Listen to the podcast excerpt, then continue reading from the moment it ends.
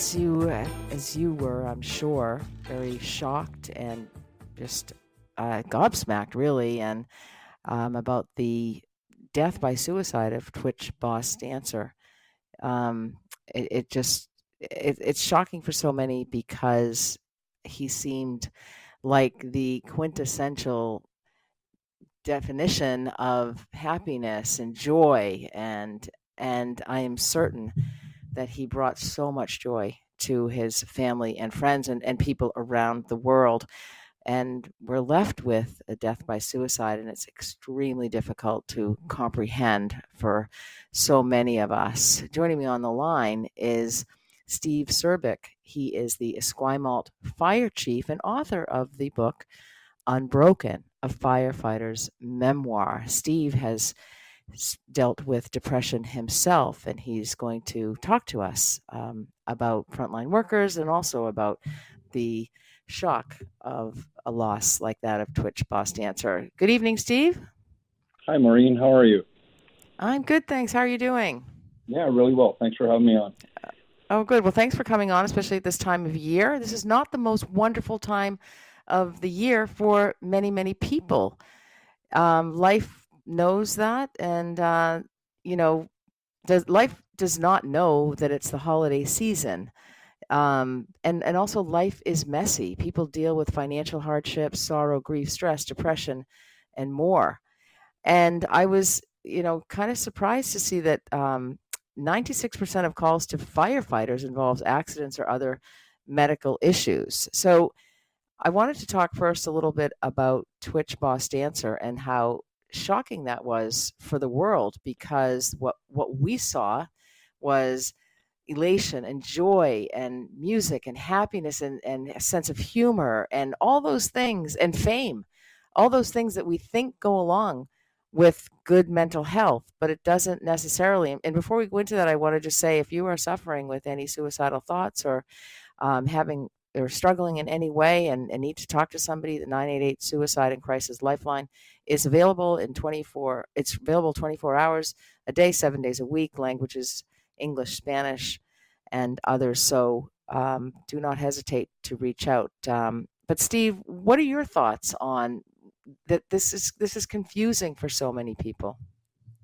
Uh, you know I work in the fire service, and uh, we we've been trying to get a read on suicides within the fire service for the last five or six years. And um, you, you know, Stephen Boss was a very well liked individual. I, I read a quote that you know when he walked into a room, it lit up, and so it's it's it, you know Kate Spade, Anthony Bourdain. Like if you look at actors, it's hard to understand what people are going through. So yeah, it was shocking. It's very sad.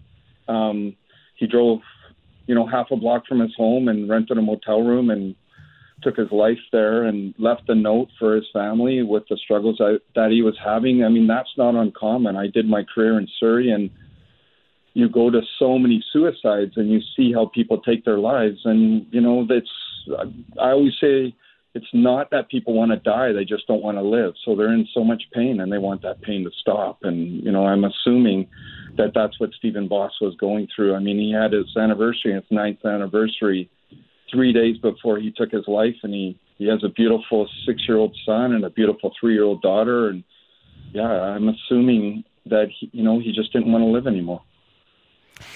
Um, I mean, and I mean, just so tragic. I'm I'm speechless, and and the family, what the family must be going through, the mother, the wife, uh, the children you know, it's one thing about the fans, but you know, and it also we we don't think about death by suicide until you know it seems somebody famous does it, and we're all surprised by that because you know we think that if, you have money, you have everything.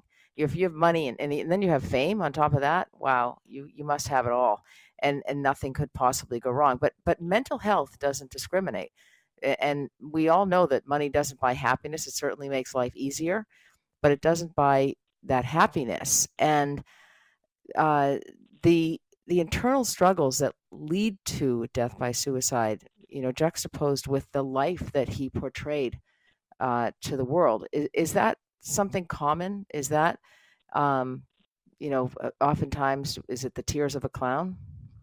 Well, I think uh, you know I, I've lost three good friends, um, and I lost my brother. My brother phoned me the day he took his life. So I think it's called oh. survival mode. I mean, if you look at who he was, I mean, he, he loved his mom, he loved his wife, he loved his kids, and he was fighting a battle that nobody saw. You know, maybe his wife and some of his close friends saw, but certainly mm-hmm. his fans didn't see. And you know, there's a stigma around that. It, people they they will feel that people will think less of you. And depression doesn't care how much money you have in your bank account, and it doesn't care how much fame you have. And if you're mm-hmm. battling a quiet battle with depression, it's it's it's very hard. And yeah, it's it's a very sad day. Steve, I'm so sorry. I had no idea that your brother died by suicide. Um, and you have been very open about your own depression in an effort, in particular, to help other people and I'm sure it's been therapeutic as well um, for you. You're a frontline worker. Uh, we have a couple minutes here before we have to go to break, but if you don't mind sharing with the listeners um, your own story of depression. Yeah, you know what, Maureen? Depression isn't a death sentence, and it certainly isn't something that uh, you can't get over with support and, you know, from your family, from your doctor. Um, I work with a lot of firefighters who just they kind of acknowledge that they have it, and it's it's that is a very tough day for them. But it is the courageous part of getting help and getting better. And you know, for me, I had a very good friend who got me to open up enough where I talked about it and and you know I went to my doctor and I, wo- I worked very hard over the last five or six years and now I talk openly about it. I have a beautiful wife. I have a beautiful life and you know what? Not every day's perfect, Maureen, but you know what? My life is amazing, and uh, yeah, I try and help others by talking openly about it, and and I hope that you know that makes them feel maybe not alone. And, and not easy for, especially for men, to be vulnerable mm. and, and open and share feelings like that, because that that just flies in the face of men are supposed to be strong and masculine, and when we associate depression with weakness, but it really has nothing to do with weakness. Yeah, a good friend of mine, John Ogrodniczuk, is a professor of psychiatry at UBC. He started a, mm-hmm. a, a resource called Heads Up Guys, and it's all about mm-hmm. getting in the shame hole for men. Like once you get down there, it's very hard. If you're alone and you don't want to talk about talk about it or talk to people, it's a scary place to be. And you know, Dr. Ogrodniczuk, he works in a way where he reaches out to people and creates a an online resource for people to look at it, and it's very effective. So Mm-hmm. Yeah, I want to. We're going to go to break. What's that? Go ahead. I said it's very tough around the holidays if you're all alone battling depression.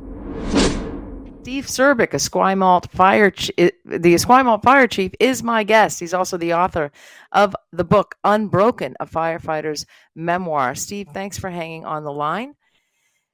Hey, Maureen. This thanks is, for having me. Th- you're very welcome. This is a tough time of year for frontline workers. Um, you know, the last few years have been very tough for frontline workers. They have been worked excessive hours, leads to exhaustion. They have faced, um, you know, outrage and anger from the public after being, you know, adored and and honored.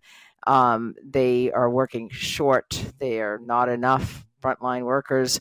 Um, Christmas is, as I said, not the most wonderful time of the year. They might be working through the holidays, not getting any time off. They might have to do a, you know, a 16 hour shift, 24 hour shift. Uh, how does that impact their mental health? Yeah, it's a tough time for a lot of. Uh, you look at paramedicine in this province, Maureen. I mean, it's had a mm-hmm. tough couple of years.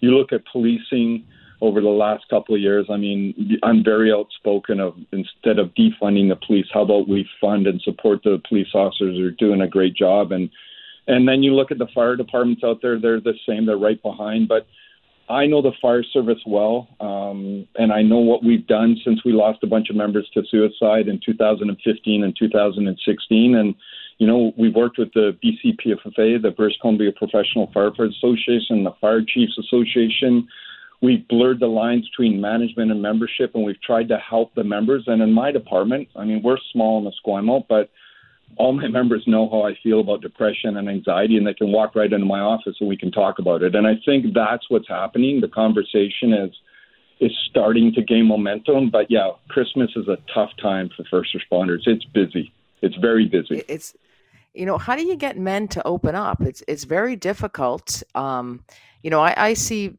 uh, men, women, and they in my clinical practice, and and I mean, uh, men will maybe book an appointment because they are desperate. They get to a point of absolute desperation.